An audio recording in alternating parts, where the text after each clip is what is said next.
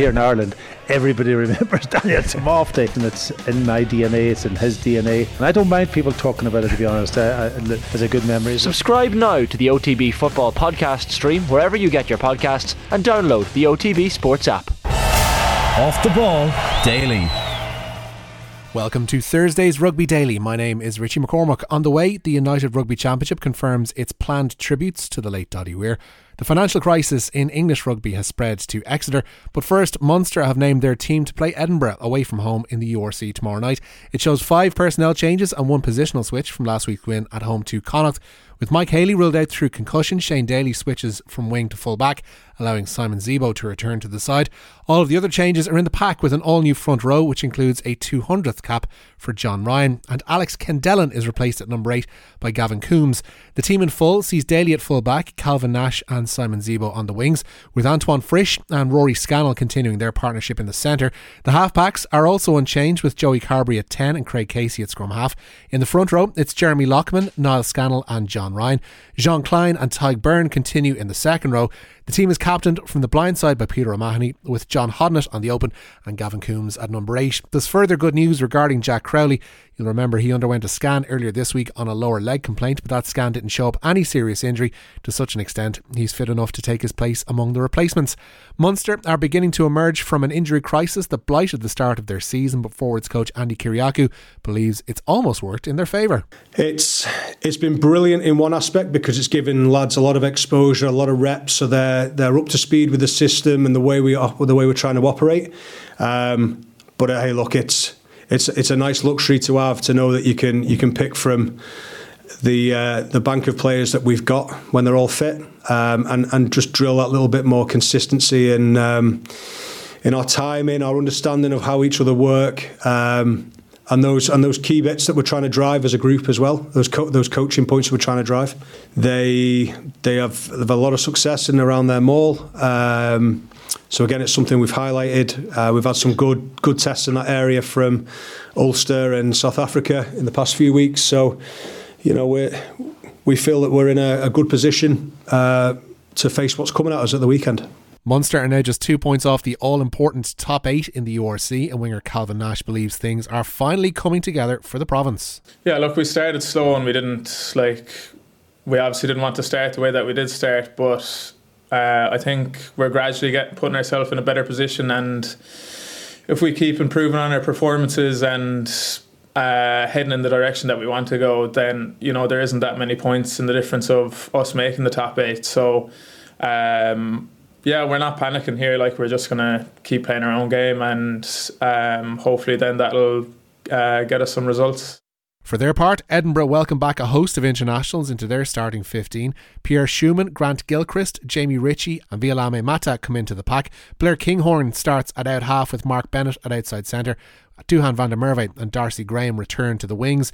It promises to be an emotional occasion at the Dam Health Stadium, the first game there since the passing last week of Doddie Weir.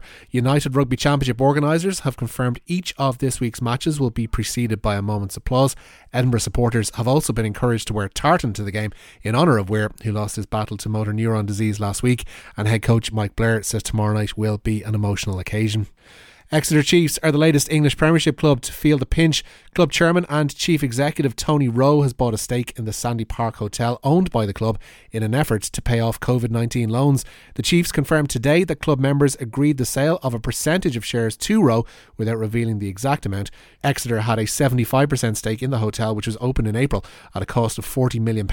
In a statement, Exeter said the fee paid for the shares by Rowe not only provides an injection of capital to keep cash flow going, but will also help service substantial substantial debts accrued by Exeter due to the impact of the COVID 19 pandemic in 2020. Accounts up to June of last year showed Exeter had borrowings of £28.1 million, with £5 million of that a COVID loan from Barclays, a £6.8 million loan from Sport England, and a further £6.6 million from NatWest. This season has seen both Wasps and Worcester Warriors run aground financially, and Exeter hope this sale will help avoid a similar fate. However, the Chiefs look set to lose Luke Cowan-Dickie after the World Cup. The England hooker has been strongly linked with a move to Montpellier today that would effectively end his international career given the England selection process. Opinion continues to be divided on John Cooney's proposed switch of international allegiance. The Ulster scrum half, who qualifies for Scotland through his father, will become eligible to Gregor Townsend in February, three years after the last of his 11 caps for Ireland. Cooney insists he won't listen to outside noise regarding the potential switch, but on Wednesday Night Rugby, former Ireland centre Gordon D'Arcy felt Cooney should have had far more than just 11 caps to his name with Ireland. Yeah, it's a funny one because for me, he is the like he's in the two best scrum halves in Ireland. Yeah. Um, on a purely rugby base, we just judge him on what he does within the white lines in 80 minutes, he to me suits exactly the way Ireland have the play. Um, and and in some ways, I think you know if you look at say New Zealand, who you know are are the standard bearers, maybe not at the moment, but they play two very similar scrum halves in Aaron Smith and uh, TJ Perenara. Um, they don't have that contrasting type of uh, approach. The, they they double down on the way they want to play. Yeah. Um, so I was always kind of, you know, like something something doesn't add up in here because if you're anyone with two eyes who's watching him perform goes, he should be in the top two or three uh, scrum halves in Ireland, um, un- unquestionably. So something doesn't fit, mm. and I think one of the things is you you can you can have that and you can talk about it, and that that's fine. We don't make these coaching decisions, and the coaching group have made a decision on them and to be fair, they haven't really got many things wrong. So, for whatever reason, we're not privy to it. It's not coming out. We'll never get the actual. Um, we'll never get a definitive answer to it. Um, there's lots of other. There's lots of, I suppose, subtle criteria that you know influence coaches. Um, but if it was on purely performance, I would say he has a very, very strong case to feel aggrieved and clearly does feel aggrieved. Mm. Um, but there's obviously more to it. We don't really know what the criteria is from it. Um, but this coaching ticket has massively earned the right to make big decisions like this. And finally, France winger Damian Penaud has been voted the Autumn Nations Player of the Series. He beat competition from All Blacks number 8 Ardie Savea and Italy's Ange Capuozzo in a public vote.